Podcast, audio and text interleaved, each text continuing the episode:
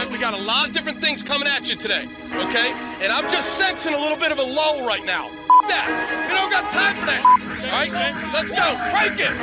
Crank it, Glenn Cross. Woo! Ladies and gentlemen, can I please have your attention? I've just been handed an urgent and horrifying news story. And I need all of you to stop what you're doing and listen. You're listening to Rock Chalk Sports Talk with Derek Johnson and Nick Springer on FM 1017 and 1320 KLWN. Depend on it.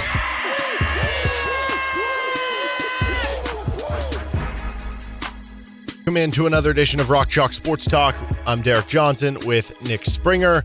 And on today's edition of the show, we are going to be talking plenty Kate. What are you laughing about? I didn't, have your mic on at the first Oh. part of that. So people just heard me like cut Did you off. say and then all of a welcome? Welcome in. Okay. listen, it's been. It, listen, it's Friday. You know, I, I'm. I'm. It's. It's crazy. Yeah. No. Sorry about that. Ugh, incompetence is all around me. No, uh, KU football, Texas talk all throughout the show here today.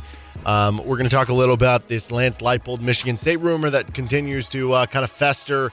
Uh, Josh Neighbors is going to talk some Big 12 KU Texas with us at 3:40. Lee Sterling, Paramount Sports, is going to join us at 4:30 as part of his uh, some of the game picks. We'll have our own game picks, but he's having his Locktober promotion that's starting this week. Five weeks of service through Halloween for 347 bucks. And then uh, also, we will get to some uh, Rich Miller audio later on in the show. Uh, starting things out here, before we get specifically into our KU Texas preview, we are brought to you by 23rd Street Brewery and uh, Arterio Morris. More news on that. He has officially been arrested, charged, let out on bond. He has also been kicked off the KU basketball team. Yeah, this is a no-brainer for KU given the circumstances. Uh, I think uh, when he got suspended, it was going to be very, very difficult for him to really get reinstated.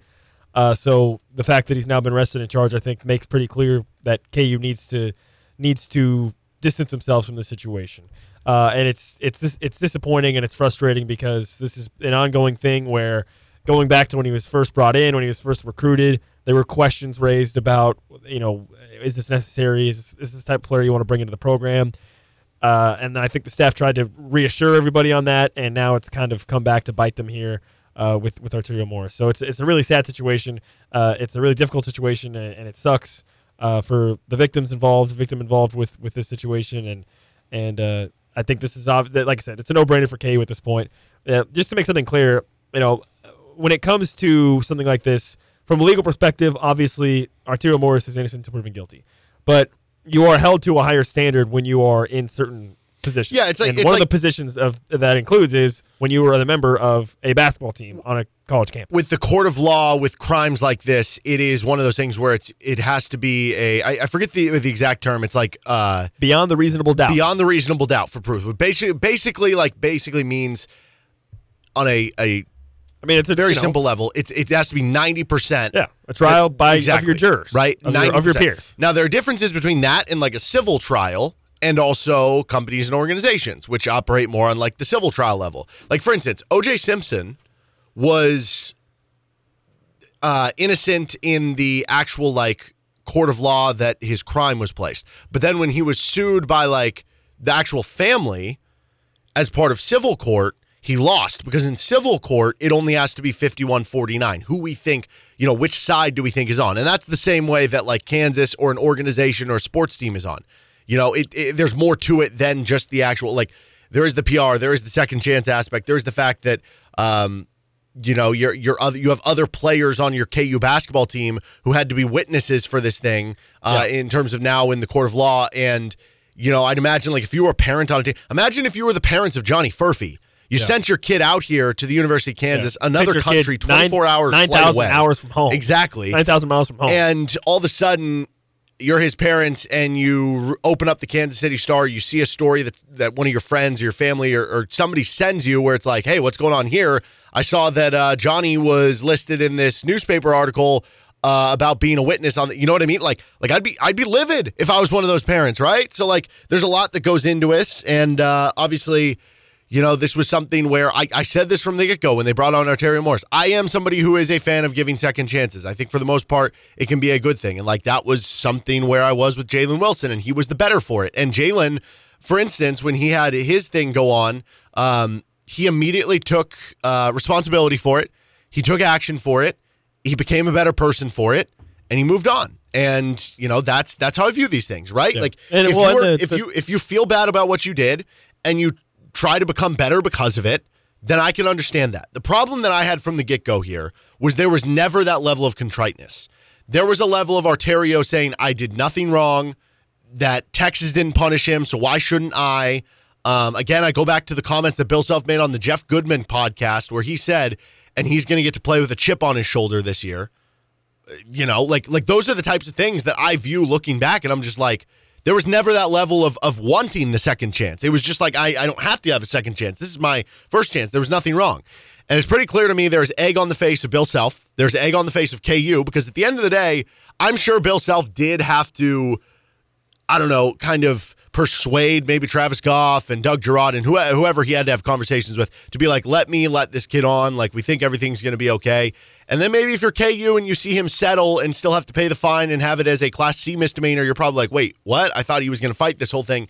And if you are, you know, the the higher ups on KU, you probably at some point are like, well, we trusted Bill Self here, who has earned the benefit of the doubt, but also at the same point in time, it was our job to oversee these things and we didn't. So there is a lot of egg on face here. There is a lot of this could have been prevented, this could have been avoided, because as I said from the get go, playing for Kansas basketball is not the same as going to jail or not going to jail. It's a privilege. You don't have to play for Kansas basketball. And Kansas basketball, furthermore, is a premier program in the country. They didn't have to bring this kid on. There were a lot of great players that KU could have gone after and were available in the transfer portal. You did not have to choose this kid. You made your bed and now you got to sleep in it. Well, and you go back to the you go back to his recruitment after he left Texas. Was Duke going after Arterio Morris? Was North Carolina going after him? Nope. Was some of the other top programs going after him? No, I think what the next the, he had, like DePaul? DePaul and UCF were they mm-hmm. the only other two schools that he even had possibly might be visiting. Uh, so you know, there's a, there were a lot of other schools here that are maybe not on the same premier level that Kansas is that that were not interested, and you know for one reason or another because of off the court stuff and whatnot. So yeah, the, the whole situation it's frustrating, and, and I kind of go back to the comment that I brought up last time we talked about this with the with Bill Self saying that you know he wants to take this program to a whole other level, with the unsaid part maybe maybe being at at whatever cost that is, and now you're paying the price of that cost because you decided to go after a player that yeah might might have been the next Ja Morant on the court, with an incredible player, but uh, you know can't get out of his own way off the court, and, and now that that kind of reflects back on you a little bit. So it's it's disappointing. And again, I think uh, a lot of KU fans probably just kind of took Bill Self at his word and trusted a Hall of Fame coach with over 20 years of experience, and that trust for me has certainly been eroded.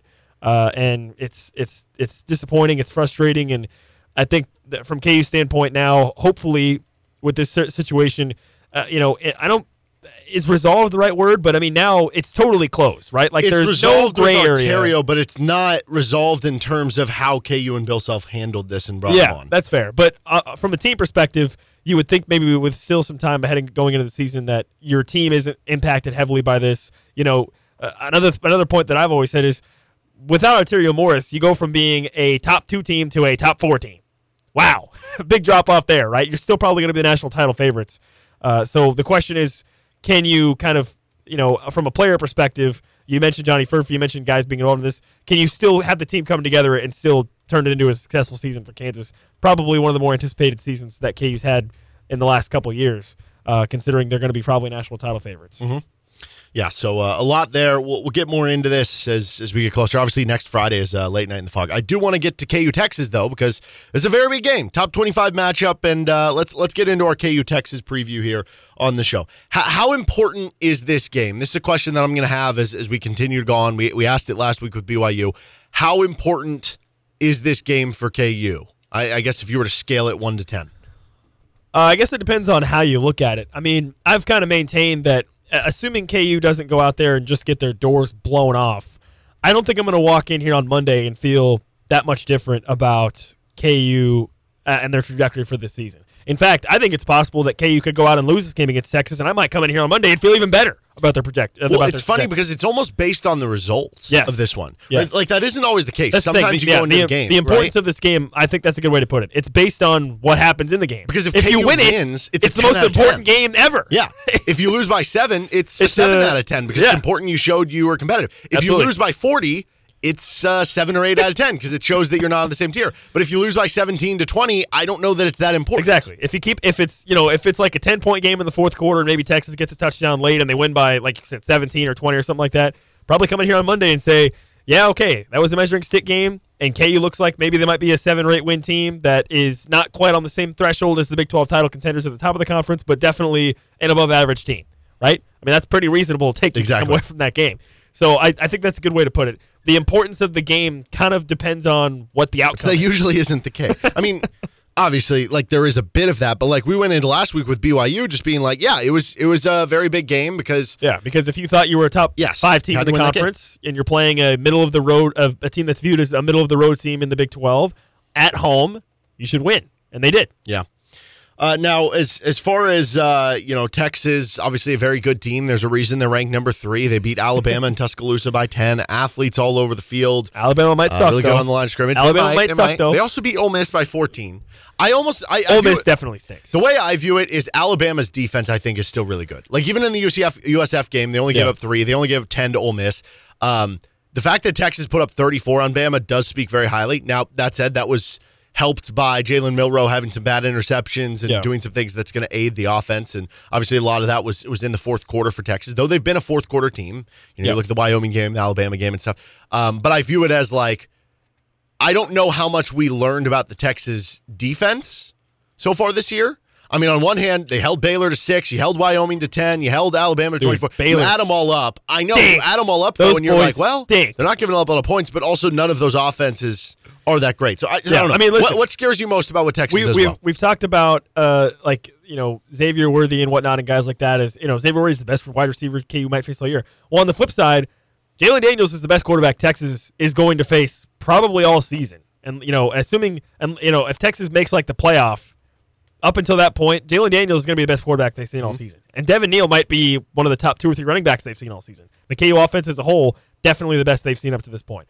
What scares me most about Texas, and going back to the Alabama game, is the difference for Texas in that game and why they were able to score the points they were able to score against Alabama's defense is they were they, they hit them over the top a couple times. They hit some explosive plays. That's what scares me the most about Pew this pew Texas. pew. Little Jonathan Gannon, Did he do that? explosives. Remember, I don't remember that. he took over the Cardinals job. Oh, like Rondale Moore. uh, Pew pew pew. Explosive listen, shocks. he might be a weirdo, but also he might be a good coach. Maybe, yeah. So, anyways, that's what scares me the most about Texas because I go back to like the Oklahoma game last year for KU, and that was a game where same thing. Oklahoma was just getting yards at will. They were getting chunk, big, big chunk plays whenever they wanted. I Mm-hmm. If they think were a Texas, soup, they'd be chunky. What, what, what is your deal? What is your deal right now? What are you doing? I'm ready for the weekend. I don't know. I just so I just that's my concern. I'm having flashbacks to the Oklahoma game, and I see this Texas offense as being an offense that could do similar things. Now, obviously, the KU defense is much improved, or has shown to be much improved this season compared to last season. But that concerns me, right? When you've got a guy like Xavier Worthy, when you've got a guy like Ad Mitchell, when you've got a guy like Ja'Tavion Sanders, uh, and that, that's just their wide receiving weapons. That doesn't even come and take into account their running game that they that could have some big explosive runs as well. So that's what scares me the most is will they get a lot of explosive plays? And you know, another thing is, does it turn into a snowball effect, right? Mm-hmm. Where Texas hits one explosive play, and then then they hit you another, and then another, and if you're Kansas, you're left reeling, and you can't really Yeah, get back if, you- on if you feet. give up one long ball touchdown, just move on. If you give up one, that's fine, right? yeah, you But- just can't let it snowball. Exactly. Yeah, I, I agree with that. I, I think overall for me, it is going to be the defensive line for Texas. I mean, I'm worried about both lines of scrimmage, but um, if you can at least hold their their not actual hold, don't get holding calls, that'd be bad. Uh, but if you Yes, can at least hold. hold their defensive line in check, Wear burnt orange gloves. that's so how your officials offense can't see your holding. that's how your offense can at least keep up and keep you in the game, right? Yeah. and that's kind of how I view it. So that that's the biggest thing that worries me. Uh, where do you think KU does have an edge in this game? Man, this is tough because it it seems when you look at Texas, man, they don't. There's really, not a lot of holes, They, right? they don't have a lot of flaws. They don't have a lot of holes. They don't have a, a, couple, a lot of spots where you can say, yeah, you might be able to take advantage of that. I will say, interestingly enough, KU might have an edge in special teams here. Texas has kind of struggled a little bit. Their kicker, I think, has struggled from range. Uh, I believe Bert they had Auburn, A, yeah, they, the- they had a blocked punt, right? Is that right? Maybe Uh, not. Maybe I don't know. I know the kicker's seven of ten this year, and he's uh he missed one from like under thirty yards. Yeah, so he's been a little interest- Weirdly enough, KU might have a special teams advantage in this game. That's not going to be enough for them to win the game, though, right? Uh, I guess on from the on the stats perspective, we talked about this quite a bit uh, over the course of this week, but KU's biggest strength has been their third down conversions. They're first in the country. Texas's defense, that's a strength for them. They're top five, but you could if you if you want to say KU maybe has an edge there, and and that they might be able to still get into third down and manageable situations, that could help them as well. Yes. Yeah, I uh I guess for me because it's it's hard. Texas has a really good offensive line. Quinn Ewers has been good. The running game's good. The running backs are talented. Um, the receivers are explosive, and they got a wide depth of them. Like it's just hard on the offensive side. Yeah, I- ball to I be like, you yeah, know. exactly. So I don't know that I'd pick anything on that area. Um, if I am. I don't know. Looking at the other side of the ball, like I said, I like the Texas defensive line, Jalen Fordley. Maybe it's the receivers on the the Texas secondary. Maybe that would be like the one thing that I would kind of point out and be like, okay, you know, maybe this is something here. Um, I'm looking now at like coverage grades on Pro Football Focus for every uh, defensive player in the Big 12. Maybe I should get rid of like edge and linebacker. Uh, okay, so I'm, I'm going to look at just cornerbacks and safeties in the Big 12 on Pro Football Focus, their coverage grade. So among those, the highest ranked Texas player is 12th in the conference. Then you have to go to 23rd, 26th, and 45th. So in theory, they're not like that far out from what you should have. Theoretically, if there's 14 teams in the Big 12, you would say, well, hopefully our number one's top 14, our number two's top 28, right? At the very least. That makes sense. But even then, like you compare it, Kansas has, I don't know, number five with with Cobee Bryant so far. Um, I don't know. I guess there's not the depth as much with Kansas because then you have to go to Grant, Lassiter, and Mello, who are between 33 and 40. So I don't know. I I, I don't. I, I guess this is basically me saying that like I, I don't think Texas secondary is bad, but I don't think it's great either. And I, and I do trust the Texas receivers, and they're going to have to make plays. The I mean, if Texas. I'm sorry, the Kansas receivers. If the Texas defensive line is getting in there, like that's dependent on okay, guys got to win one on one. Guys got to make catches one on one, and uh, I actually do trust the KU receivers to do that. Uh, KU wins or covers if what? I think KU can win if they win the turnover margin and if if they if Quinn Ewers is forced to maybe step up late in the game and make some make some big throws. Uh, I'm not a full total believer in Quinn Ewers as in terms of what he's had to do so far this season because he has great weapons around him. If you keep this game tight, right, and let's say it's a one possession game in the fourth quarter, are you taking Quinn Ewers or are you taking Jalon Daniels? Taking Jalon. Maybe you're probably taking Jalon Daniels, right? So if KU can survive to the fourth quarter and still have it be a close game, and I also think that uh, Kansas definitely comes into this game believing they can win, but the longer this game goes on, where it is a close game, I think that the more that favors Kansas, right? The more that favors KU on the road, you know, feeling this idea of we can come in here, we've already done it once, let's do it again. You know, why not us?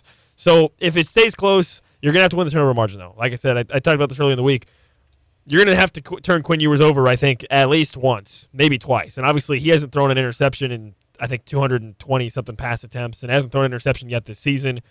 I think you'll maybe need to get one or get him a fumble or something. I think you need to turn him over at least once or twice. Yeah, I mean that's part of it. You have to win the turnover battle in, in a game like this. It's it's such an obvious, but in a game where you're, the underdog, it's it's almost a prerequisite. Um, I, I think yeah, for me it goes back to the Quinn Ewers stuff here. It's can you get pressure on the quarterback? If you can pressure Quinn Ewers, he struggles a lot more when he's under pressure. Um, and then you kind of go into a situation where you probably do force some of those turnovers. The other thing is just don't get ran all over. I mentioned the stat a lot of times. Keep them down in rushing yards. Keep them to around 4, 4.2, 4.4 yards per carry, and you're going to have a chance in this one because at that point, you're probably not giving up 50 plus points. And uh, then maybe that puts you in striking distance. All right, we'll have uh, plenty more talk about the game. Josh Neighbors will join us in about 15 minutes. Coming up on the other side, I want to talk more about this uh, Lance Leipold, Michigan State kind of rumors that are popping out. There was another report today from Bruce Feldman about interest in the job. With Nick Springer, I'm Derek Johnson. You're listening to RCST on KLWN. Depend on it. Welcome back into RCST on KLWN. Josh Neighbor is going to join us in about 15 minutes, talk a little Big 12 and KU football here. Uh, before we do that, the rumors continue on. It just seems like it's a roller coaster. One day it's comment on this, another day it's report on that. Um, this is from Bruce Feldman today of The Athletic. A couple of candidates have emerged in the early stages of the Michigan State coaching search, a source told The Athletic Thursday. As expected, Kansas Lance Leipold is seen as a strong option for the Spartans. The other name I'm hearing is Washington State's Jake Dickert, who, like Leipold, has roots in the state of Wisconsin. Um, so a couple things here. Obviously, it, it mentions Dickert and, and that being another guy. Uh, we obviously have the Chris Klieman. Uh, we, we talked about this yesterday. There were the comments made in the podcast. It was one thing for Lance Leipold to say he loves being here and they don't want to move their son, and, and I think all those things are true. But he also said as part of that, like it kind of depends on the external and internal factors. Which externally it could be, well, how much money is somebody offering me? What school is offering me? The internal could be uh, how much support am I getting? How much fan donations are we getting? How is the stadium project going? Right? There's a lot of things that can make it moving parts here, but it wasn't the same answer as Chris Klieman gave, which was definitively never. Right? It I know was we kind of no. we kind of poked around at that Yeah. on lie detector test, but maybe we should have. Yeah, seriously, right? So maybe, maybe we should have looked in the mirror on that one. Right. So I mean, I, it could just be that um, Bruce Feldman seems to have a good relationship with the Lance Leipold party. Bruce Feldman was the one that broke the news that Lance Leipold took the Buffalo job from Mount Union. He was the one that uh, was the first reporter on the Lance Leipold's uh, becoming the head coach at Kansas. Right. It, it could just be that this was Lance Leipold's agent being like, "Hey, we want to keep pressure on Kansas to make sure that the you know athletic department is." making sure to put the full court press on to get KU fans in attendance. And, you know, today they, they put out that sale for KU football tickets for $24 for the UCF game. You saw the letter yesterday that Travis Goff sent out pleading for more Kansas football support, whether it's showing up to the stadium, whether it's, um, you know, donating or, or some way that you can help out with the Gateway Project or the future stadium, things of that nature that are going to or I guess getting involved with NIL, uh, donating in, in some way to allow for more NIL money to players, things that are going to indoctrinate themselves with Lance Leipold. So this report coming out, it could be, hey, agent Bruce uh, Feldman, we, we've given you some good scoops. We'll continue to give some good stuff. Can you do us a solid? Can you get this out there so we keep, you know, the KU athletic department and the fans uh, so that they have to do the the full court press? Could also just be just be that hey, I'm interested in the job, you know, and you want to make sure your name's out there so that Michigan State goes, okay, he actually is interested in the job, right? There, there are a couple different ways of looking at this. We don't, we don't have the answer. Yeah, I will say this: people that think that Lance Leipold would not go to Michigan State because he didn't go to Wisconsin or Nebraska Yeah. need to understand that he may not have gotten off. He may not have gotten offered the Wisconsin or Nebraska jobs. I mean, Luke Fickell, I think, was probably a slam dunk for Wisconsin. Right? They probably felt really, really good about that hire. Nebraska was probably looking for something more splashy at the time. Now, maybe if this was, you know, maybe if Lance Leipold was where he is now last year, Nebraska might have said, Lance Leipold, you're flashy enough, let's offer you. But just because Lance Leipold didn't go to Wisconsin or Nebraska, that doesn't mean that he was offered those jobs. So you, you can't, I don't think you can say, well, because Lance Leipold didn't go to Wisconsin or Nebraska, why the hell would he go to Michigan State? Well, because maybe he didn't get offered those jobs. Mm-hmm. so we, you know, we, we don't know that kind of stuff. We don't know, you know, and I think it's pretty clear at this point that Michigan State uh, has the resources and is going to expand the scope of their search pretty wide to see wh- where they want to go. Uh, so you know that's just that's just how it goes, right? Uh, in terms of the Lance Leipold stuff, I'm it, it's tough. I'm I'm gonna go back to kind of my how I felt last year, which is I just want to enjoy it, man. I just want to enjoy what KU football is doing right now. Really, Yeah, no, I, I think that's the best way to go about it. But to your point on the, we don't know if he was actually offered the job. If this is the athletic article on, on how Matt Rhule came about at uh, Nebraska. Um, it said uh, that with Leipold, talks with Leipold intensified when the Rhule deal, uh, deal appeared to be off. This is from the Athletic. Uh, Leipold had a unique relationship to the job. He'd worked on recruiting staff for yada yada yada. If Leipold received an offer, it would be a difficult decision. But by two days before Thanksgiving, he no longer heard from Nebraska. So it's basically like if you are applying for a job, if you're in job interview process, and you you maybe were interested in the job, maybe you wanted the job, but you are the second guy in line. You don't get offered the job. They hire the other guy, and, And you, they say, "Hey, you're number." extension, and then they say, "Hey, you're number two. If you're number two, does that mean that you turned down the job? No, because you never had it offered in the first place. Right.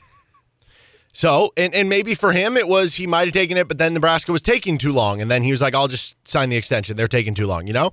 Um, there, but there's a lot we don't know. And so, yes, exactly to your point, for all we know, he would have taken the job if it was formally offered to him. He might not have. He might have. I, I don't know. There's no way of us knowing, and we're not going to get a straight answer on that because there's no reason Lance Leipold should or would give that straight answer because or anybody for that. If he were to say, "Yeah, I would have," then that like the players on Kansas and, and the Kansas fans would be like, "What the heck, man?" Right? And obviously, so there's no reason he would give that answer. If you're Nebraska, you would never publicly say, "Yeah, we offered Lance Leipold," and he said no. And he turned it down. Yeah, there, there's no. It's a no-win scenario for that stuff to actually be told the truth. So I understand it, and I understand why we won't get an answer. I'm just saying that's why we won't. So to that notion, and but listen, basically, end of conclusion that that's not a reasonable argument to say he would never take this job because he didn't take those jobs. Yeah. He just might not have got and offered them. To that end, there's no indication that Lance Leipold would be the favorite for Michigan State, right? I mean, who knows? He might be, favorite, number right? two or number 3 Same mm-hmm. situation.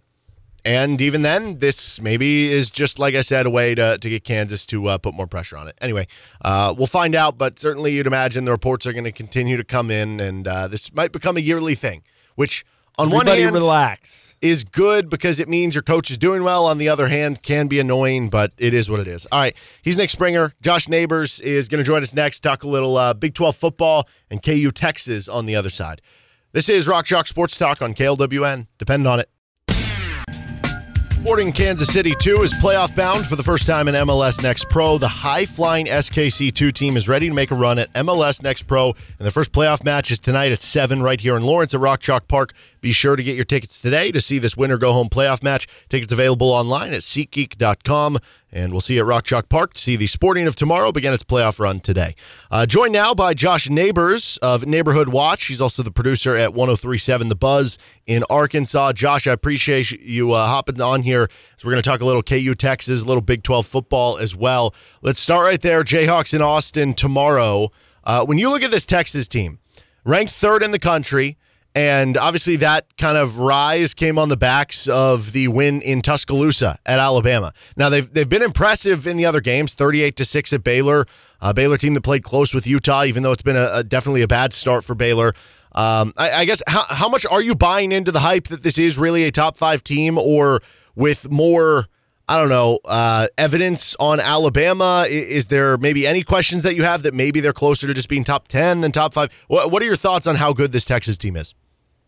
I, think they're every every bit as good as their ranking. And uh, going into the year, you know, a lot of Big 12 fans just they don't want Texas to do well.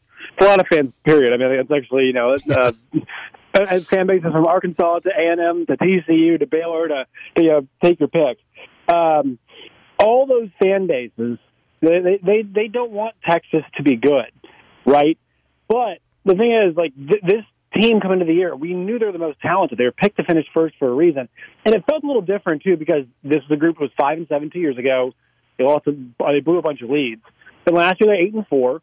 Had a shot to go to the Big 12 championship game, but obviously Kansas State beats Kansas and they get into the game.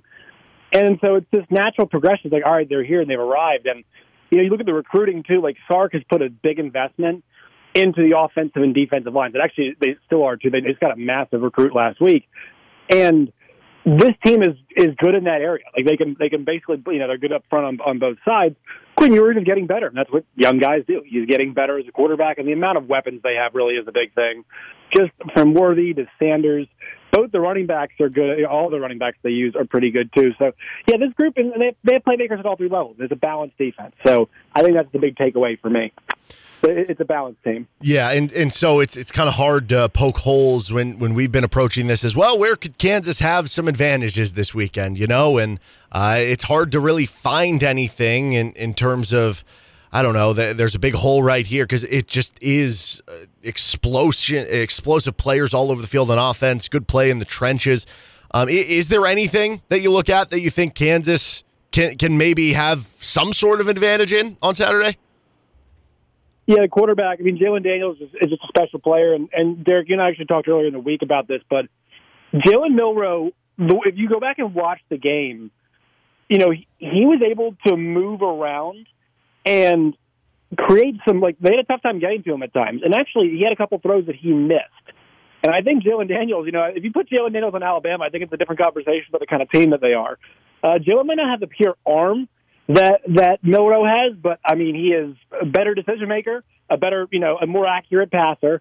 And I think, like in terms of running, I mean, he's a smart runner. May not be like you know, once again a pure runner, but he's a smart runner, and is he's really, you know, uh, we know that Jalon's got some good bend to him. So you go back and watch that game, like there were some opportunities. There's a wheel route on the right side that Milroe misses, and you look at the one thing that Jalon Daniels does really well. He's a very efficient passer, right? He is over seventy percent completion percentage, and so if he is an efficient passer and he's able to make them pay, you know, and, and Kansas receivers are able to you know, get separation and, and obviously, you know, uh, create some, not I guess explosive plays, but like maintaining drives and whatnot. That's the big area because if Kansas can shorten the game, control the clock, my guess is that they're going to play some red zone roulette. And what we mean when we say that is, you know, I think Texas will put up a bunch of yards on them, but you hope your Kenny Logans, you hope your Cobee Bryants make plays and force turnovers, or you know prevent uh, six you know uh, points you know from being six points. You keep it at three. Like that's how you want to do it. Control the clock, and I uh, and, and I think they can do that. I think because the running game is good. I think because they've got an efficient, experienced passer, and they've got a decent receiver corps, they've got the ability to keep the clock moving, to have long drives. And this team so far this year, every single time they've needed a big drive, a long drive, a scoring drive, to move the chains, and you pick the game, they've been able to do it. So I think they have that. Now it's, it's easier said than done. But um, I think they do have. There are some advantages that they do have, but everything does start with the quarterback. So, as far as the Big 12 shockwaves of the result of this game, d- depending how it goes, let's say Texas wins the game by 30 points. What is kind of the aftermath thought that you think would be around the conference and around the country versus what if Kansas does pull an upset? What do you think the, the conversation becomes? I think if they won by 30, I'd be really impressed because of how well coached Kansas is. Also, I would I would say that the, the area in which in which Texas usually trips up, like they they have not been bad in big games. Even going back to the Alabama game last year, like they were really competitive in that game, and even with the injury to Ewers, they were competitive.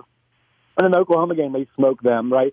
But it's like those those kind of in between moments, you know, the, the Texas Tech game, the Oklahoma State game, like those just weird ones in between. And actually, this one this one is kind of a tweener. They had that Bama game, which was big. They had the Wyoming game in between, and the Baylor game, obviously, you know, too was a big game, and they they were up for that one, and they hammered them.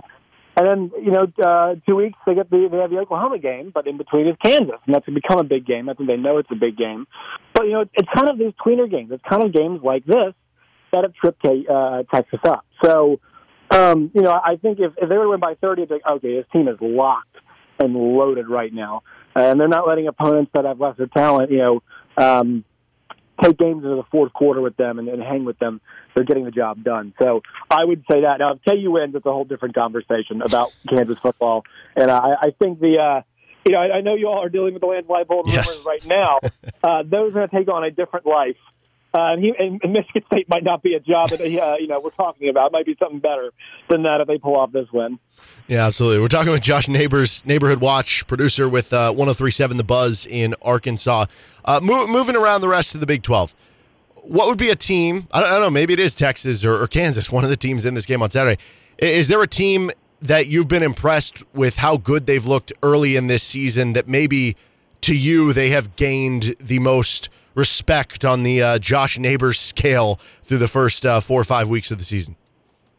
West Virginia is the number one team because due to a weird, like due to a bad contract extension from Shane Lyons to Neal Brown, um, and and a team that not able to find an identity, like they, they were able to keep their coach, right? Like Neal Brown has not had an identity, but because the bad the extension's bad and they also they have some money problems, he's still the coach there. And they also, you know, they fired Shane Lyons and they hired Wren Baker, and I don't think they're going to have Wren make the AD, uh, the, the football hire immediately. And so Neal Brown kind of by proxy, like got like an, an extra year. And to me, I'll be honest, Eric, I, I thought like I thought he was so fired that I, I said coming to the year he's not even on the hot seat. Like he has to coach his way onto the hot seat, and he has. I was I could tell in game one when I saw them play against Penn State, I was like, all right, so they're they're definitely on the road in this game. Seventeen points worse than Penn State, but Penn State might end up being like a hammer, and you know, one of the best seven or eight teams in the country. And so I remember reading the Athlon Sports preview for them in preseason West Virginia, and like an opposing Big Twelve coach is like, yeah, it looks like a max roster, and like the roster's not great, but you go and you watch that Pitt game, and just they lose they lose Garrett Greene, but they are using really creative ways to run the football. They're throwing different looks at people, and the defense is tough as nails. And they, it's on display right now. I mean, they, you know, last week they get a, a really nice win, and like this is a team now. They're they're three and one. I did not think this team was going to be three and one.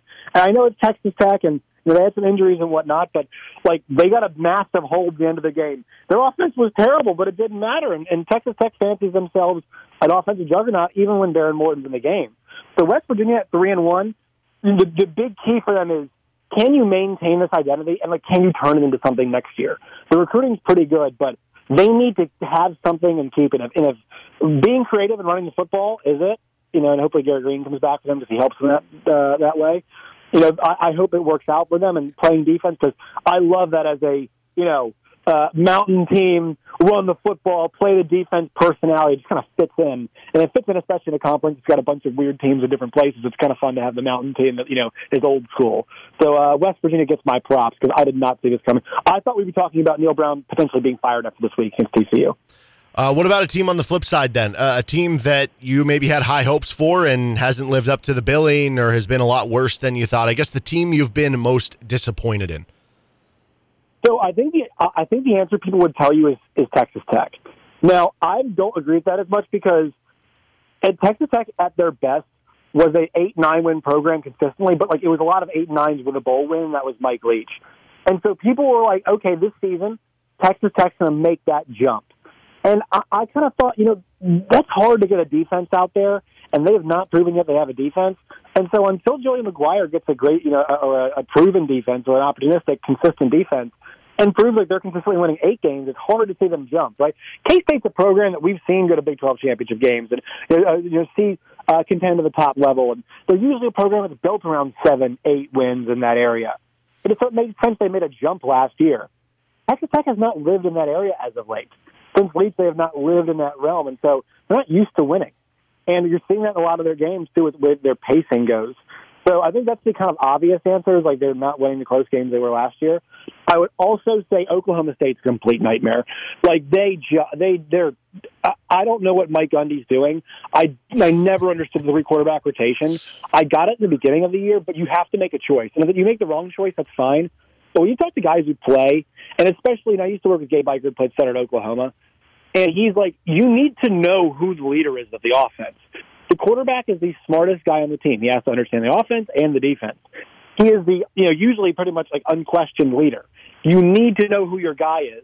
You can't rotate three guys in a game. It just does not work. And they, used to know, you know, last week they picked Alan Bowman, and you know, I, I had not been impressed enough with Alan Bowman last week, uh, you know, up until that that point to pick him as the guy.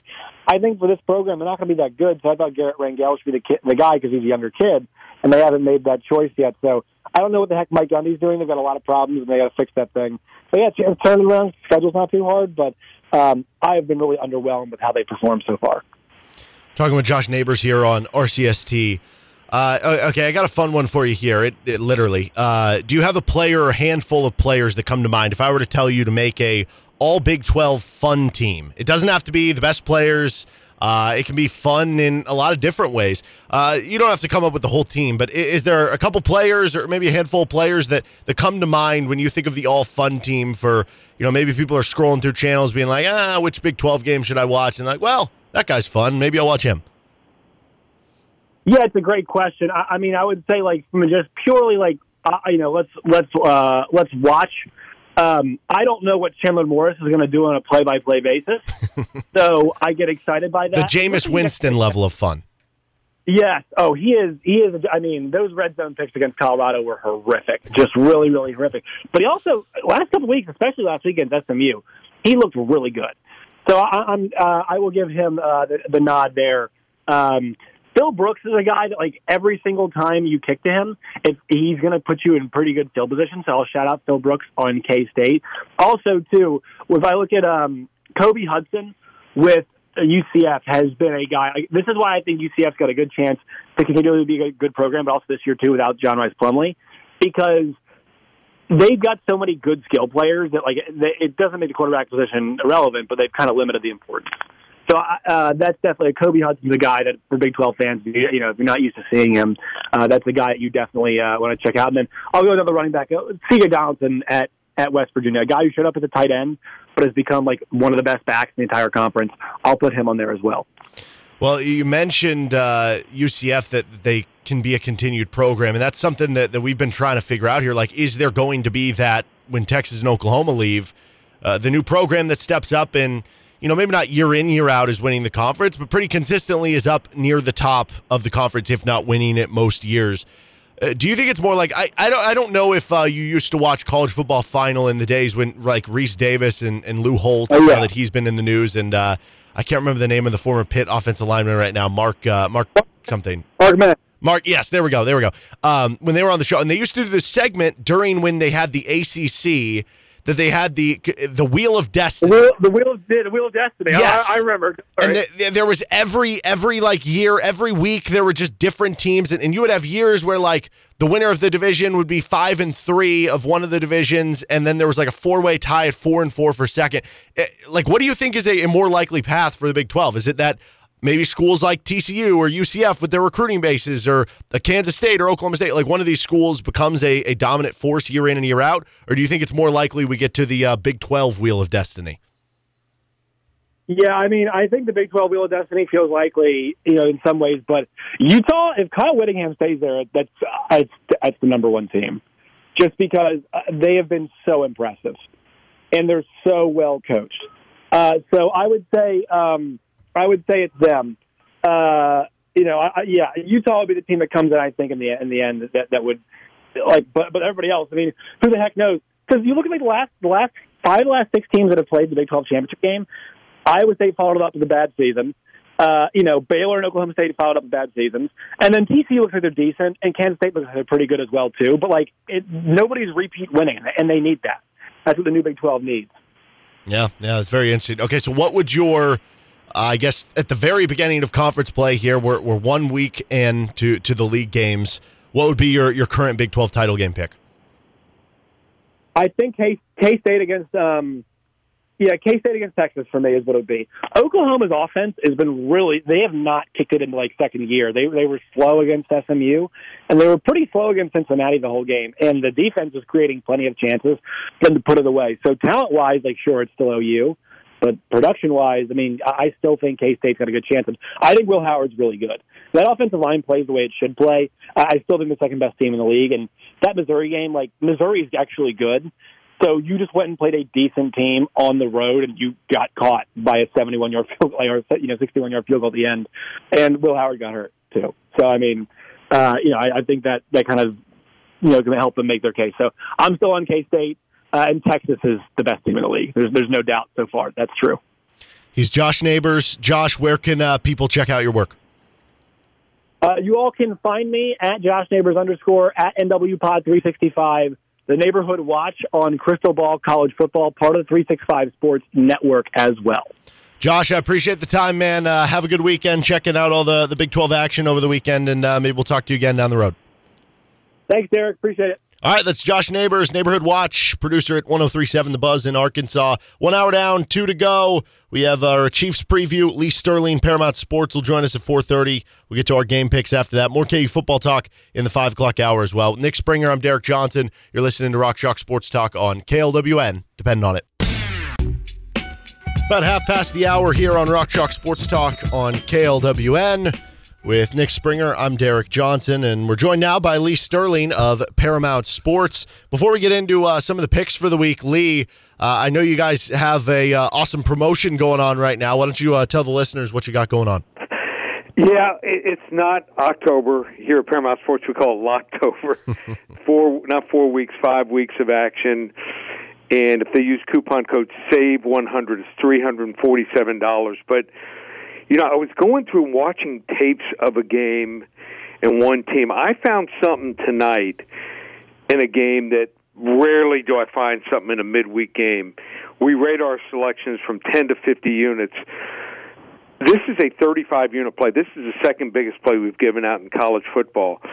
I know there's a lot of people. I get a lot of calls and emails, and people say, "Hey, I don't know you well enough.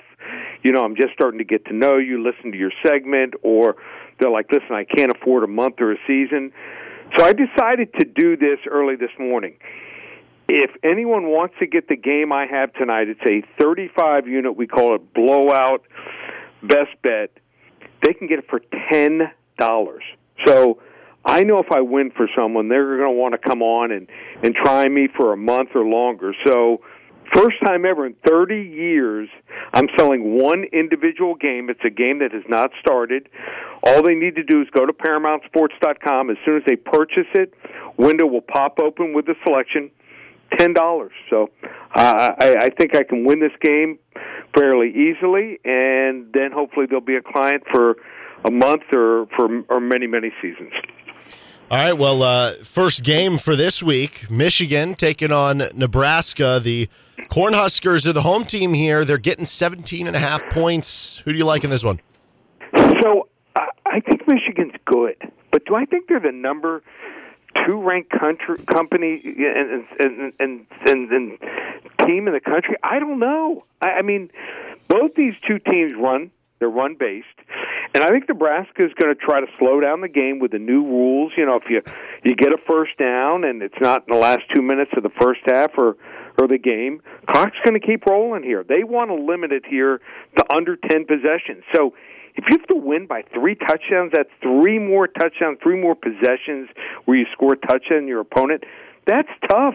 I mean, is Nebraska great? No. But their biggest weakness is pass defense. Colorado burned them through the year, but the run defense, which Michigan is a running team here, they've given up less than 60 rushing yards in all three games. And I just don't think Michigan's passing game is that explosive here. So I think Michigan's good, but they might be the eighth, tenth, twelfth best team in the country. I'm not laying 17 and a half points. Michigan 31-21, Cornhuskers cover. Oklahoma is minus 19 and a half. They're taking on Iowa State. Iowa State has struggled this year, but maybe got back on the right track last week against uh, Oklahoma State. Who do you like between the Sooners and the Cyclones? So traditionally, the Cyclones have played them tough, and I mean we we, we know what's happened. Even when they lost, like last year, twenty-seven thirteen, and before that 28-21, 27-21. These have been a lot of close games. But they looked good last week. I think I figured out Iowa State. So I went against them when they played Ohio. Went with them last week. I thought I saw something late in the fourth quarter. The offense was really starting to click, and, and they did. They scored 34 points. But now they got to run the football. To beat Oklahoma or keep it close, you got to control the clock here. You can't allow Oklahoma 14, 15 possessions. They will blow you out with Dillon Gabriel. Their offense is a passing offense. They have not run for a hundred rushing yards in the three games versus Division One teams, and I think this Oklahoma defense is starting to look legit. Oklahoma, forty-five seventeen. All right, the uh, next game on the ledger is the team that Oklahoma is going to be playing next week in the uh, you know I don't, I don't even remember what it's called anymore Red River whatever because they've changed it a billion times. Uh, Texas, it's always a Red River, Red River shootout. Yeah, I think, I'm, I'm good. I think you're that. allowed to say it now too. Yeah, no, I think they actually changed it back to that. Actually, come to think anyway, Right. whatever. Uh, Texas is Yeah. minus 16 and a half. They're taking on Kansas this weekend. Top 25 showdown in Austin. KU trying to do what they did in 2021. Uh, where are you leaning on this one? Last year Texas just blew them out. I mean, it was 55-14, but the last two times in Austin, Kansas came to play, lost 57-56, and you can't forget that game two years ago with the six-string backup tight end slash fullback walk-on scores the winning two-point conversion, and they win 50 to 48. One of the great games in college football. I think Texas's defense is talented. I just don't know how good they are. I know that they held down Alabama, but Alabama the next game couldn't do anything against South Florida. Couldn't do much of anything last week against Ole Miss. It was their defense. So this Texas defense has faced Alabama, Baylor, Rice, and Wyoming. This is going to be the biggest challenge. Jalon Daniels is one of these guys. He just doesn't have bad games here. Now, I'm concerned a little bit about the Kansas defense, but they do one thing well. They get takeaways. Seven takeaways in the four games. Texas 45, Kansas 34. but the Jayhawks cover. Okay. Well, they, Yep. they always say good teams win, great teams cover. So uh, that that would be uh, certainly a good thing for for KU. Uh, on to the NFL. We got a couple games here. This is a big one. Buffalo Bills are minus three against the Miami Dolphins. Miami coming off the seventy point outing against Denver. Who do you like between these two? So, what was crazy about the the Dolphins' seventy point explosion? Usually, when you score above fifty points in the NFL, it, it's a defensive touchdown, a couple special team scores. Not the case. Five touchdown runs, five touchdown passes. I always look at injuries and weather. Injuries, key safety is out for Buffalo. Dolphins are getting back Jaylen Waddle, who missed last week when they scored 70 points, and weather. Miami's had to play in some awful weather up there late in the year last year in the playoff game. Both those games were horrible weather. It's going to be 74 degrees at kickoff. The wind, less than 5%. Chance of rain, less than 10%. I I think Buffalo's offense is good. They outscored the Raiders and Commanders 75-13, but I think their defense can be had. I think without Von Miller, who's going to miss the game on the IR, and even their best, you know, cornerback. I mean, they, White. He when he came back last year, he wasn't the same. I think he's lost a half a step, as well as a couple guys in that defensive backfield. You lose a half a step or a step, and you're playing Miami now. It's 28 to the gate, or good night, Irene here. I like Miami. This is going to be a barn burner. Miami 41-38 over Buffalo. And then Sunday Night Football is the Kansas City Chiefs taking on the New York Jets. Chiefs are giving up nine and a half points against a uh, strong Jets defense. Yeah, and and I mean, how do they have a chance here? I mean, unless Travis Kelce, I mean, runs off and and elopes with Taylor Swift, I mean, they're in trouble. I mean, Could happen. um, I guess anything can happen. The line would certainly go down, but it's it's not just Zach Wilson. That offensive line, they have a porous offensive line. I mean, he's getting pressure from all over. There's infighting going on here. As good as that defense is, Kansas City's defense might be better. They're giving up just 13 points per game. Now, the Bears are not a good offense, but they held down the Lions, and we saw what they can do last night. Jags got talent here. Chris Jones, he's probably right up there with T.J. Watt Myles Garrett as far as the most dominant pass rushers in the AFC. I like Kansas City big. Sometimes you got to lay it if you want to play it Chiefs 35-10. Well, the free play this week features a Big 12 showdown. How do people get a, ho- a hold of that one between uh, Texas Tech and Houston? They want to get it for free. It's probably the battle for 12th place in the Big 12, but um, I, I think there's one clear side that's going to be an easy winner. You want to get it for free? Be one of the first 10 callers, 800 400 9741. First 10 callers get uh, this Texas Tech and Houston game on me, 800 400 9741. And you want to try me out? $10, my biggest college football release of the year, a 35 unit blowout special, best bet. How do you get that $10 special on a game that goes tonight? Just one place, ParamountSports.com. All right, Lee Sterling, Paramount Sports. Again, check out that Locktober special they got going on. Lee, appreciate the time as always, man, and uh, happy betting this weekend. You too, guys. Have a great weekend and be safe. All right, that's Lee Sterling, Paramount Sports, joining us here on Rock Chalk Sports Talk. Again, check out the Locktober special. All right, we're going to take a time out. We've got our game picks and uh, going to use some of that information from Lee. Coming up on the other side, you're listening to Rock Chalk Sports Talk on KLWN. Depend on it. About a quarter till five. This is Rock Chalk Sports Talk on KLWN. Jayhawk fans over at uh, if you're looking for some maybe customized gear, some fun stuff, they've got all sorts of great giveaways going on at Grandstand. Or, or we're going to have giveaways going on uh, at Big Mill for our future tailgating shows from Grandstand. Grandstand, you, you might not have heard of the company, but since 1988, they've been making some of the coolest branded items for your favorite craft beverage brands. talking glasses, shirts, hats, giveaways, you name it, they can do it. I know they do the jerseys for uh, the Rock Chalk Roundball Classic. They've provided us with a bunch of great promotional items that we're going to be giving away at those future uh, live events. They're always on the lookout for great new team members. They love working with um, everybody that they can. Their place is amazing, and it's right here in Lawrence. So forget those long commutes. Their process is that cool blend of personal skill mixed with top of the line technology. So it's not a surprise that everything they make is top, top quality. On top of all that, they have an air conditioned production floor, an on site gym with personal trainers, company events, and great salary and benefit packages. Plus, you get to help grow craft beer and spirits brands. How cool is that? So check them out at egrandstand.com. That's egrandstand.com slash careers to learn more. That's letter E, grandstand.com slash careers. All right, we got our uh, game picks here on RCST, and uh, I am doing very poorly. Nick is doing very Yeah, we well. should get a different bed for you of like losing money. Well, no, my my uh the open that we play for our betting segments, that is me. But Yes, correct. Which I forgot to play that by the way. yeah, I, I noticed that. Um so far that has not been well, you went So into the read, and then I was like, okay, well, you know, congratulations. be better. what? Be better. Don't blame. Be better. I'm not blaming anybody. You just Just blame saying, me. I didn't blame you. I'm just saying you did the read, so it kind of worked out better than I didn't play. Okay. Well, anyway, you are uh, including your locks. You are 24, 15, and 3. I am 16, 25, and 1. Know who to go with, know who to fade. Or maybe you think that both of us suck, which which we might, and then that would mean that maybe go with me this week because I'll get closer to 500 and Nick will be bad this week. I don't know. We'll see. No, I don't think so. Okay. You were 3 1 and 1 college football last week. You were 11 8 and 1 on the season. I was 0 4 and 1 in college football, 7 12 and 1 on the season. First up, we have a night game tonight.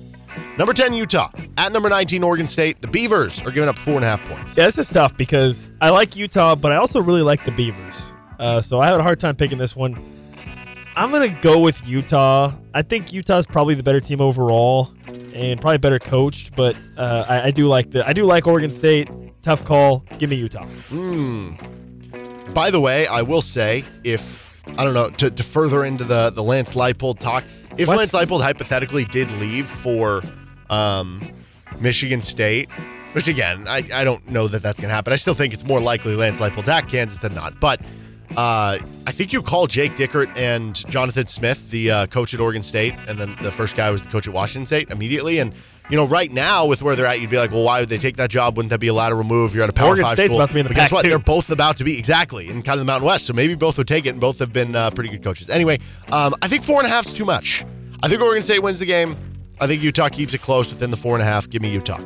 Another Pac-12 game. Number eight USC is minus 21 and a half. They're at Colorado. Yeah, this is tough. Colorado just got blasted, obviously, by Oregon in a game that we both picked Colorado, by the way. I think the difference, though, uh, for w- when we picked Colorado against Oregon, is Oregon's defense is actually good. USC's defense is not that good. Correct. So the philosophy behind Colorado last week against Oregon was that the offense for Colorado would still be able to score a little bit. That didn't happen. Now they're playing a U- now they're playing USC. USC's defense is bad.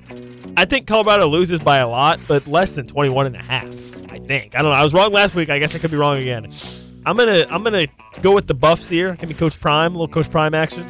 But uh, they're gonna lose by a lot, just not 21 and a half. I don't think. Yeah, see, Unless I- USC just scores 70. This is honestly one that I'm avoiding because I hate, like, okay, Colorado's defense might give up 50 plus points to USC. It might give up 60. USC's offense is really good, and Colorado's defense isn't great.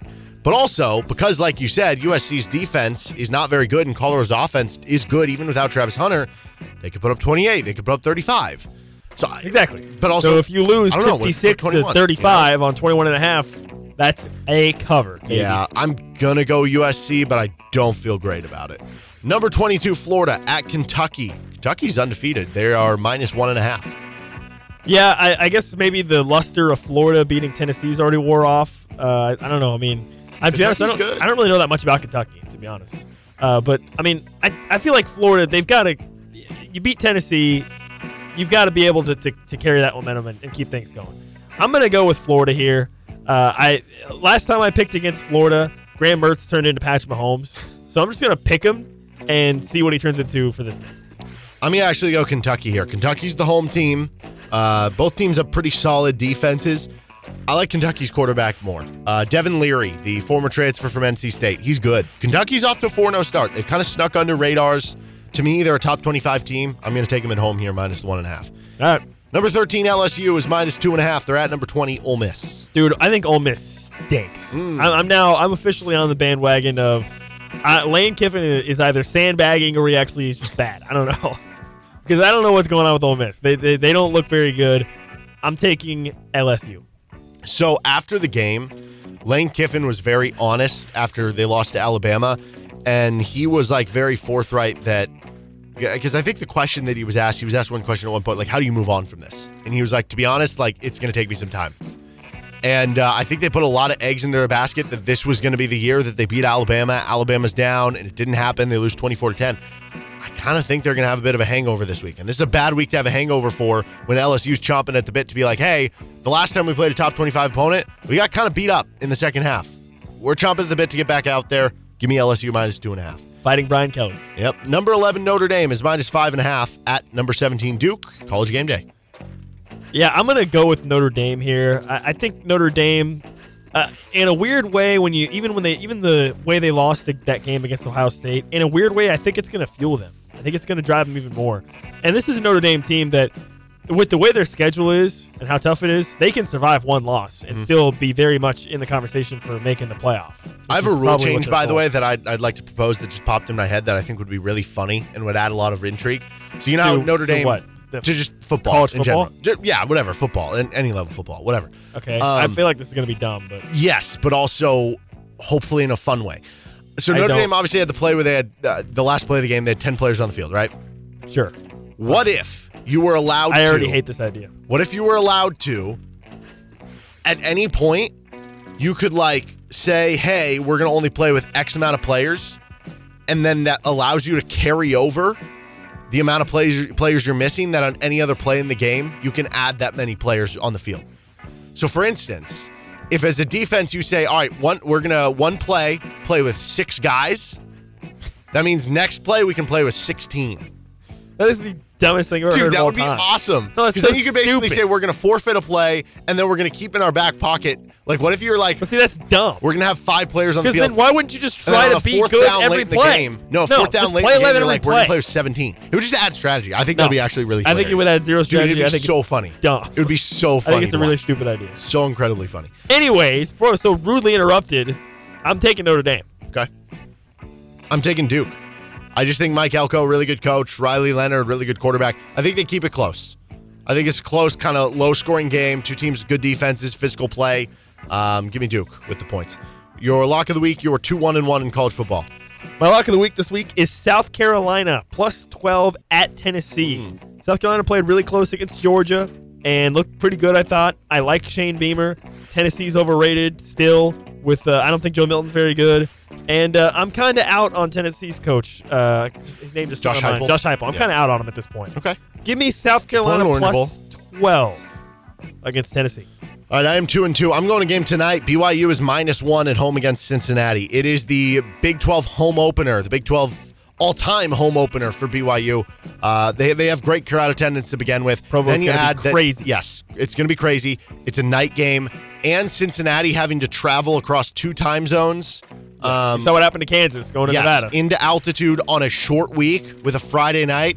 I don't think Cincinnati's a great team. I, to be honest, on a neutral field, I'd be taking BYU over Cincinnati. So give me BYU minus one against Cincinnati tonight. On to the NFL, where last week you were four and one. You were 10 4 and one on the year. I was two and three last week, seven and eight on the year. Uh, Miami at Buffalo. Buffalo giving up two and a half. Yeah, I'm gonna go with Miami here. I was kind of torn. Like, would Miami come in kind of not totally sharp off of a 70 point game? But I don't know. This is a game that Miami absolutely has to get up for, right? I mean, if you want to be in the conversation for making the Super Bowl out of the AFC, this is a game you need to win. And this is a game where Miami has a chance to make a statement on the road against Buffalo. And obviously, a game that could have significant consequences down the road in terms of who's going to win this division, which would be very significant because then it would be if one of these teams we think is going to win the division, the other team's going to be a wild card. If they have to play each other in the playoffs like they did last year, it was in Buffalo last year. I'm sure Miami would love to play in December in Miami and not Buffalo. So I'm going to take Miami. I'm gonna take Miami too. Uh, two and a half points. I, I don't know how much it'll matter in a game like this because typically you think of it being three, four, five, six, seven points or something, but maybe it does. Uh, I just kind of agree with you. I think Miami wins the game. They've been the most impressive team in football through the first three weeks of the year. Denver is minus three and a half in the toilet bowl at Chicago. Dude, the suck bowl, the crap bowl, the the just Is the actual winner of this game the loser because you have a better chance of Caleb Williams?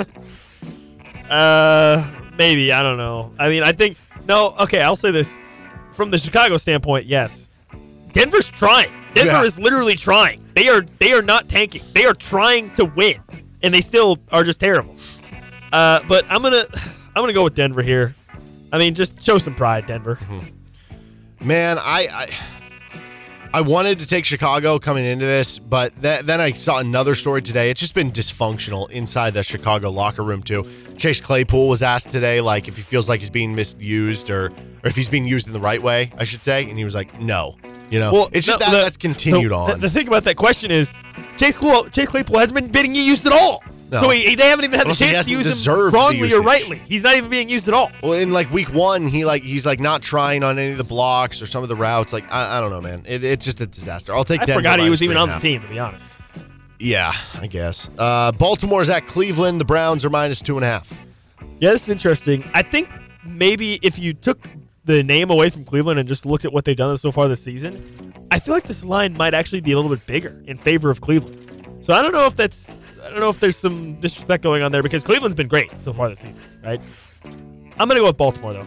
I think Baltimore uh, is good enough to, to maybe to get this win.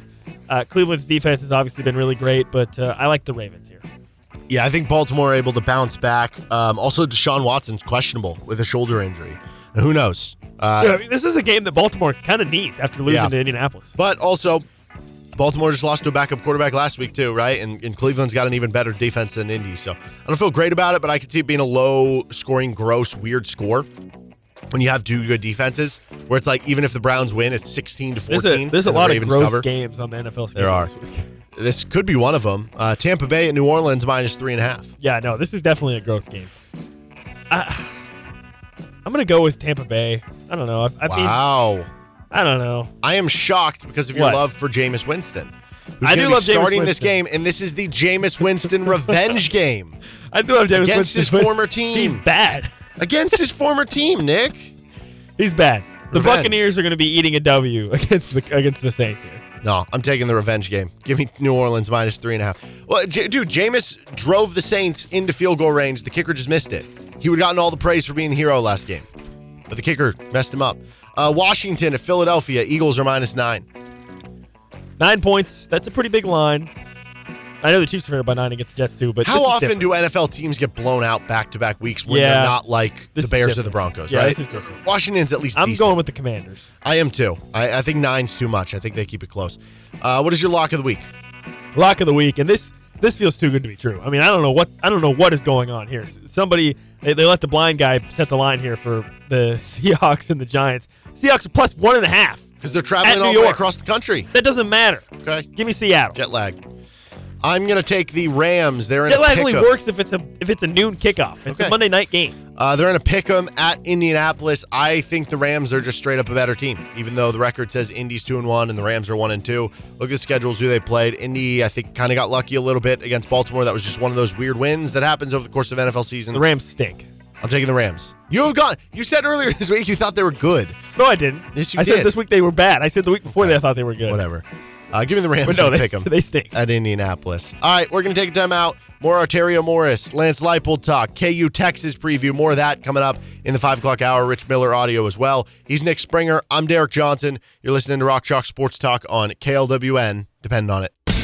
5 o'clock hour, you're listening to Rock Chalk Sports Talk on KLWN, KLWN.com, and the KLWN app. With Nick Springer, I'm Derek Johnson. We got high school football coming at you tonight. Lawrence High right here on KLWN at 7 and our KLWN video stream at KLWN.com. Free State over on 92.9 The Bull and Bull929.com at 7 o'clock as well.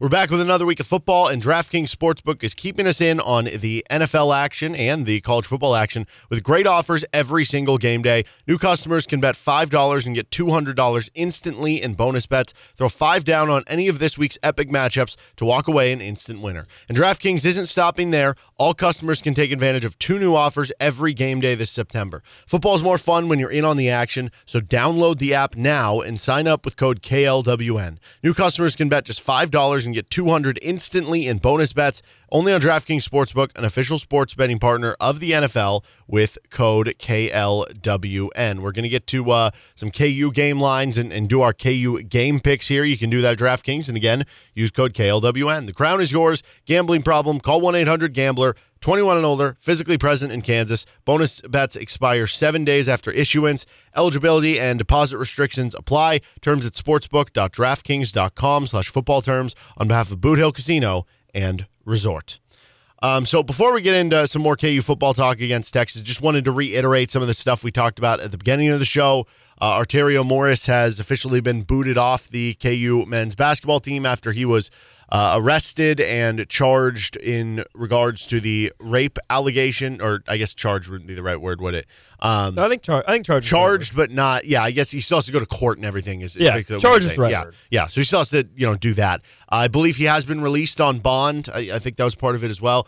Um, so obviously, this is something that I think kind of. I guess I, I don't know. I, I don't feel like I need to mince my words here. Good riddance. No Yeah. offense. Well, no, no offense taken. Actually, yes. Good riddance. Yeah, I mean, this is a situation where obviously with the arrest and everything and now the charges for KU, that's it, right? You're done at that point. I mean, I think this was kind of just a I think this was kind of a less of a if Arterio Morris will return and and more of a when he will not return, right? Like it's not when he was suspended and definitely I, I don't think there was any question that he was going to be able to return to the team unless there was mm. some sort of full exoneration in such a short period of time. So Well, uh, and by the way, the um, this is in the the Kansas City Star story, uh, kind of updating things to show you how. Not that I don't think people knew this wasn't serious, but uh, the penalty range for a guilty verdict is anywhere between Oh, it's like- twelve years yeah. and fifty four years. say it's like minimum 10 Yes. to 12 yeah 12 years I mean, it's it's probably pretty safe to assume Arterio Morris' basketball career might be over. very well could be Yeah. yes um, given the circumstances you know and so yeah i think for from ku on the basketball from a basketball standpoint this is an open and shut case right? I mean this is not a guy you can continue to be associated with continue to be associated with your program. And uh, uh, you know we, we've talked it we've talked about it kind of ad nauseum over the course of this whole situation that you know this this was an outcome that I don't think anybody hoped would happen, but was certainly a re- an outcome that could happen, where Right. you bring him in and Right. either there, there is either a because real victim previous- here, a, a poor girl that, that Yeah. had to deal with this. It sucks. Yeah. Yeah, and I mean, th- this this was an outcome that was possible either because of his previous incident, which that ultimately kind of got played out to whatever the misdemeanor, whatever it was, or you know, some sort of new incident like this where now it just it's just kind of a a, a little bit of a black eye on the on the program for the time being, uh, and I think for KU, this might actually end up from the basketball standpoint and from the team perspective.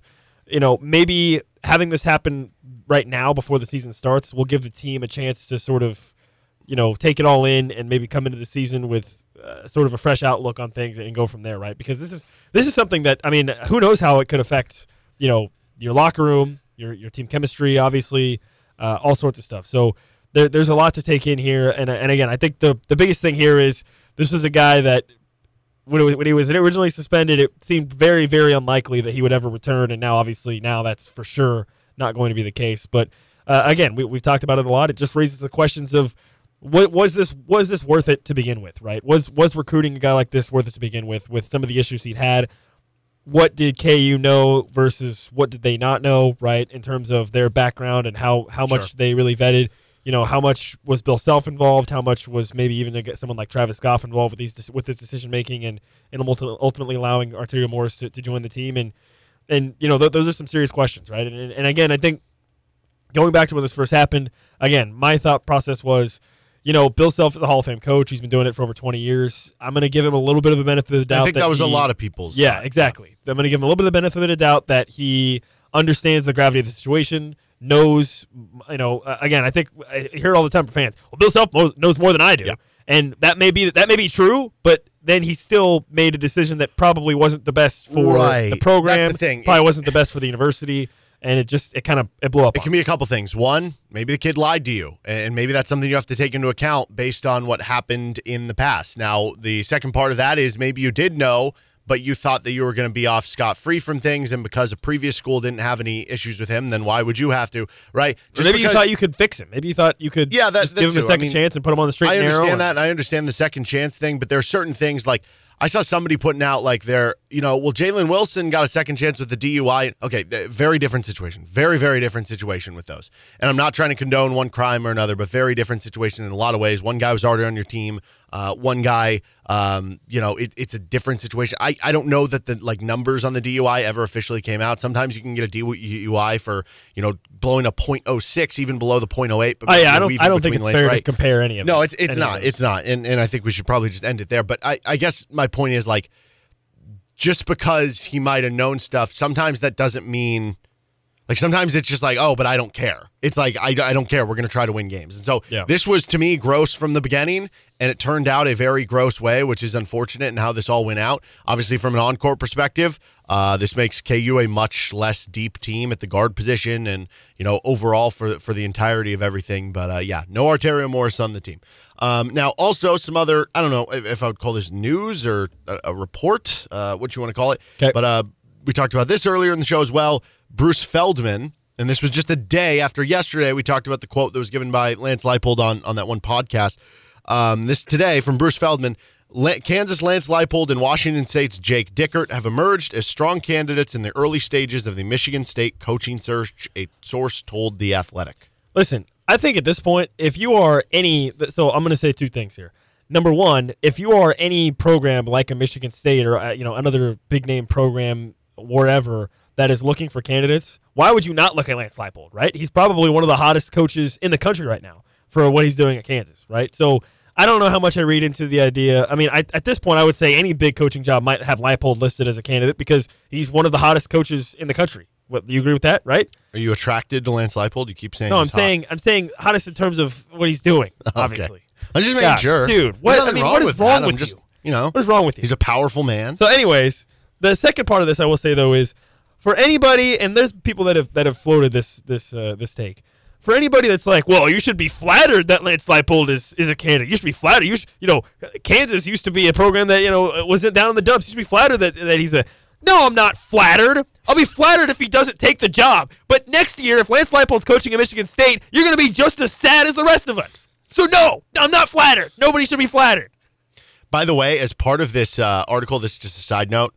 Um, it says who will get consideration from Group of Five ranks, and it says Willie Fritz, Tulane head coach, said Fritz would be a solid candidate. Blah blah, and it goes into Which his, that's the know, guy that people maybe wanted for Kansas. Well, here at the end of it, it says um, Tulane is two and one this fall, and I could see him and play at Northwestern, and he would be an obvious choice at Kansas if Leipold jumps to Michigan State. Yeah, I, So, I would tend to agree kind of with that. interesting. I- Now, I do agree. uh, uh, now I will say this though, Yeah. and I, uh, I maybe you may disagree with this, me on this, but if Lance Leipold leaves, hypothetically, I'm not saying he will. I'm not saying that I think he will. Just let's let's play this out. If he does, to me, if you're Kansas, your obvious choice is Andy Kotelnicki. Your obvious choice is say, "Hey, Andy, listen, you've been with you've been under Lance Leipold long enough. You are ready. You are ready to be a head coach. Let's do it right here at Kansas." That's what I would do. If I'm Yeah. Travis Goff, I am throwing the kitchen sink at Andy Kotelnicki and saying, "Stay here and continue to build what you've been building with Lance Leipold." Because I think, and again, you may disagree with me on this.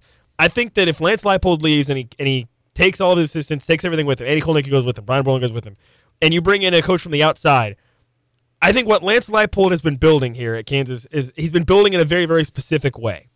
And I think even if you bring in if you bring in somebody from the outside after Lance Leipold that's that that's not been a part of that process and really understands exactly the way Lance Leipold's doing things, I just wonder if it's almost like you'll have to go back to the foundation again. Like I don't know, I don't know. I don't know if you I mean that's just my thought process. Sure. Like I don't know how much the specific way in which Lance Leipold has gone about doing this. If you bring in a new coach from the outside with a brand new staff and everything, how much is that wiped away? Yeah, and I mean that's something we can talk about more if he actually like were to take another job. But I- Yeah. I, I, I do think No, again, I surface level yeah. because no, I do agree. It's it's interesting. And on one hand, you would say That's why the I would floor say- has been raised. The facilities are way better. the The money, the support is way better than it was. They'll still have some players who are on the roster who made this team what they are. That that makes it better. But on the other hand, in the day and age of the transfer portal, when coaches leave, Exactly. most of the roster leaves, and they have all these guys from Detroit or committed from Detroit. You think of Isaiah Marshall. Like how would that affect things? Yeah, I mean, there's there's I mean, a lot of there's questions. there. examples of this at the Group of Five level. We KU just played a team earlier this year that had that experience. Nevada. Sure. Look at the Nevada team. They got totally Norvell goes to Colorado State. totally gutted. Yep. Totally gutted. and now they're in a long rebuilding process. Uh, but anyway, uh, who knows what this means? Again, you go back to the quotes the other day, and he was pretty adamant about wanting to stay in Kansas. But also, we mentioned the quote where he said. Uh, the, the Internally things or externally. internally or Yeah. externally, if things like you know change or whatnot. Well, part of that externally could be if the right job approaches. Part of the internally could be if we don't have the right fan support. And so maybe this is just again Lance Leipold and his his agent applying pressure because we, we saw the Travis Yeah. Goff letter that was was, say was this, sent this out all comes off the back right? of the of the Travis Goff letter. this could basically all be a way to signal to KU fans to be like, hey, you better support this team, not just in terms of attendance and going to games, but we need donations. We need to build the stadium. We need to make sure this project goes on time and according to plan. Yep. We need to make sure we have enough NIL money for the players that our coach wants. It, it could just be a signal for that to be like, hey, I have other jobs interested. I don't have to stay at Kansas, so take care of me. Take care. You know what I mean? Or it could be real interest. I don't know. But it's very interesting because Bruce Feldman was the one who broke Lance Leipold's uh, uh, reports on him becoming the coach of Buffalo. He was the one who broke his report on him coming, uh, becoming the coach at Kansas. He has a good relationship with his agent, and They have uh, the same agent, right? I think. I, I can't remember if that was true or not. I, I thought I heard that somewhere, and I think I said it on the show. I don't know if that's true or not. Uh, anyway, um, But they have good connections. Obviously. Yes, they have good connections, and so clearly it's it's somebody who, if he's getting this out there, it is either hey, do me a favor for that the first reason I just talked about, or Yeah. it's because he Or actually is well sourced. right? Yeah. exactly. So uh, anyway, well, we'll have plenty more time to talk about the uh, job stuff. You just hope that doesn't become a stra- distraction. Yeah, forget about all that. tomorrow, right? Let's focus on the big Yeah. topic here, and that is horns down. There we go. Um, by the way, okay, wait. This is actually fun hypothetical. What? If I guaranteed you Kansas would win the Big 12 championship in football this year, but then Lance Leipold would leave for Michigan State, would you No, take that dude, trade off? I'm not even going to. I'm don't like- even okay. going to Not even dignify that with a response. Okay, I am so tired of. Oh, would you rather have 20 toes or 15? whatever. You know, who, this ridiculous. I, I, I, I, I hate that stuff, man. Okay. I don't like it. All right, uh, But I do like that people keep asking those questions because then I have to squirm about it. Yeah, no, it- it's it's it's lovely. I actually think people should ask more of those. Anyway, uh, players to watch in the game. Let's start with the uh, offensive side of the ball. So KU offense, Texas defense. Who is uh, your players to watch there? Yeah, I mean, I think the obvious answer here would be Jalon Daniels or Devin Neal. Uh, I'm gonna so I'm gonna kind of cheat here. I'm gonna say Jalon Daniels, but I'm gonna say Jalon Daniels specifically with his with his running running ability. What does that look like? Either is, is KU going to be active in trying to get him out of the pocket so that he can utilize that scramble ability, and maybe that'll help offset the Texas pass rush also. And, and again, I, I keep harping on this because I think it's important. Last season when KU faced Texas, Jalon Daniels was that was his first game back from a shoulder injury, and it was clear that KU was trying to protect him. And obviously, once the game became a blowout, they didn't. There was no reason to try to put him in any more harm's way. I, I'm just I just wonder if KU doesn't say, you know what, we don't have any of that on film against Texas from last year. Let's try to utilize Jalon Daniels more in the ground game and see how Texas responds to that and if they are prepared for that. I, I'm really, really curious to see how much of a factor that is in this game. Yes. I think that's a good one. Um, if I'm going with my player to watch on the offensive side of the ball, I, I just kind of want to pick like I, I don't know which receiver it is. It's hard when you pick a KU receiver because the ball gets so I know because you almost want to say like, well, I'll pick Fairchild, Yeah. Skinner, and Right. Lawrence Arnold because none of them had touchdowns, and maybe one of them might. Right. And so I, I don't don't know have three one eyes. I don't Which know one which you gonna watch? So I'm kind of I'm kind of gonna cheat here. I'm not I'm not gonna give you an action. I'm just gonna say one of the receivers, Luke Grimm, Quentin Skinner, Lawrence. Arnold, One of those guys is my player to watch. I think one of them is gonna have a big game, and one of them is gonna have to because Texas pass rush is gonna be able to get there at times with four or five guys, even against a good Kansas offensive line. Can I can I give you another sneaky player to watch? Sure. Jason Bean, Mm. baby. I've been saying all along. I think Jason Bean has a role carved for this offense. I think he I think there are schemes that they want to utilize him in, whether it's trick plays or whatever. And I think KU has been intentionally utilizing or not, I guess I should say they have been intentionally putting him on the field and not utilizing him on tape to utilize him more as a decoy. I, I feel really good that there's some plays that Andy Kotelnicki has designed to utilize Jason Bean, and I think we might see some of them unleashed, unleashed against Texas. Okay. Uh, now, as far as the Texas defensive player to watch, uh, I'm going to go Byron Murphy. Only 11 tackles this year, so it doesn't jump off the page. Two and a half sacks, but he is a he is a force on the middle of that defensive line. He's he's a really good defensive tackle. He plugs up running holes. He gets pass rush pressure. Uh, and and the KU offensive line, as good as they've been, I think they've been better at the tackle position so far this year than they have on the interior.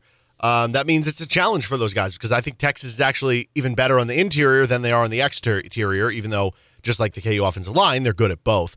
Uh, so yeah, that's my player to watch for the Texas defense. On the defense, I think the I'll just go with the obvious one here, Jaylan Ford. Right, Yep. the battle of the Jalen's, the Jalen, 12 the Jalen Bowl the year versus J- Big 12 Yeah, offensive how do you, player How do you feel about Jalen Bowl? The Jalen Bowl, Well, like that? does the the loser have to spell it like the winner?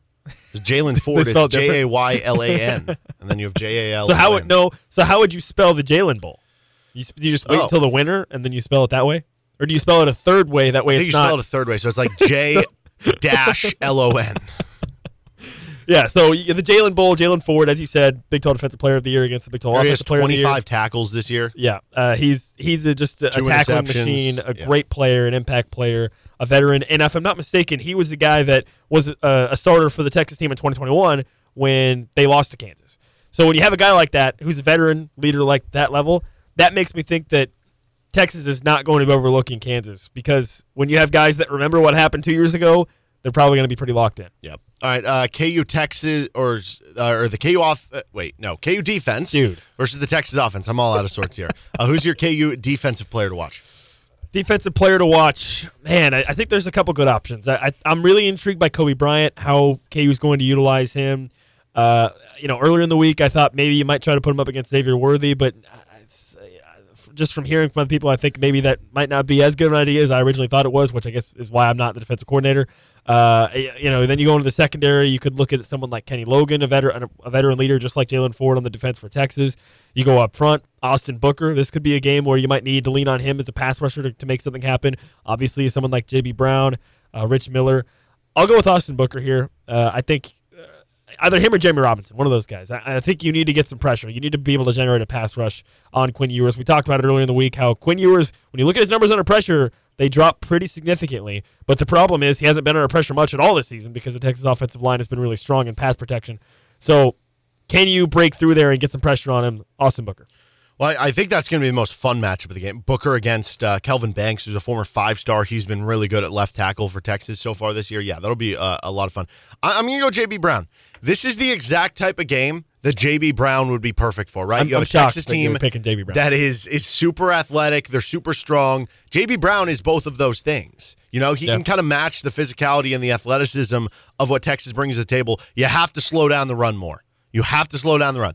Lance Leipold era games where you go up four and a half yards per carry or less, you're ten and zero. When you don't, you're two and seventeen. Uh, you got torched on the ground last year. You gave up four twenty seven. You need the linebackers to step up. Give me Yeah. JB Brown. You want to hear a wild stat on uh, DraftKings? yes. Jonathan Brooks, the running back for Texas.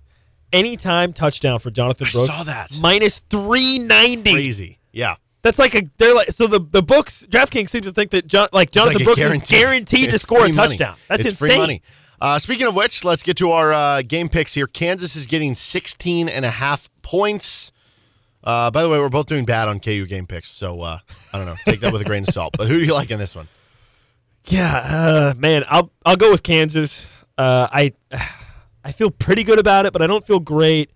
I, I think they'll be able to keep it close though. I, I think the way I don't think this will be a blowout, but I think the way that Texas could ultimately cover this this a spread like this is if maybe let's say Kansas keeps it close, it's within a seven to ten point game going into the fourth quarter, and maybe Texas finally just overwhelms them late and puts up a couple garbage time touchdowns or touchdowns late in the game that make it like a you know thirty eight to 20, 41 to twenty, Yeah. something like that. Well, that's, that's, my my, concern. worry. The the Wyoming game, it was 10 to 10 going in the fourth quarter. They won Exactly. 31 to 10. Yeah. You know, I, I could Um, easily see something similar happening where it's like where it's like Kansas is right there, right, and then maybe you hit like eight minutes left in the fourth quarter, and it just you know you just run out of steam if you're Kansas against the physicality and, and strength of Texas. Yeah, the thing that gets me, how many games is Lance Leipold, like in, in the time with Lance Leipold at KU, since Jalon Daniels took over as the starter? So the last three games of 2021 on, have they actually lost by like blown 17 out. or more? It's just the Texas game last Texas, year, right? I think, and Is there any others? uh, I the, Oklahoma State- game Kansas State would have been freshman there. year, where he where yeah, they no, lost I'm like saying, I'm saying 66 since to- I'm saying since the last three games of 2021 on. Okay, okay, okay. So I, I think it's just those two. Kansas State, which that one was, I think, what, 47 29 or so, 47 20. I don't know. Um, Yeah. I am going to go Texas. I'll, I'll be honest. I was, uh, before before all this Lance Leipold coaching stuff, my score prediction was 42 28 Texas. I'm worried that this is going to cause a little more distraction. I'm going to say now I have it 42 24, which means that I have Texas covering the 16 and a half. Pretty close though. That- yeah, it is. I, I also have the over on that, the over under 61 and a half. So, uh, what is your over under?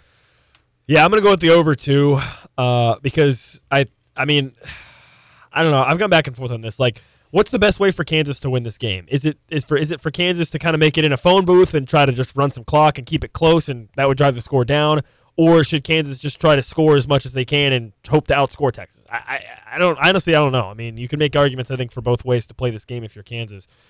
Uh, I I'll go over though. I'll go over. I I don't think the Kansas defense is going to be able to slow down Texas that much.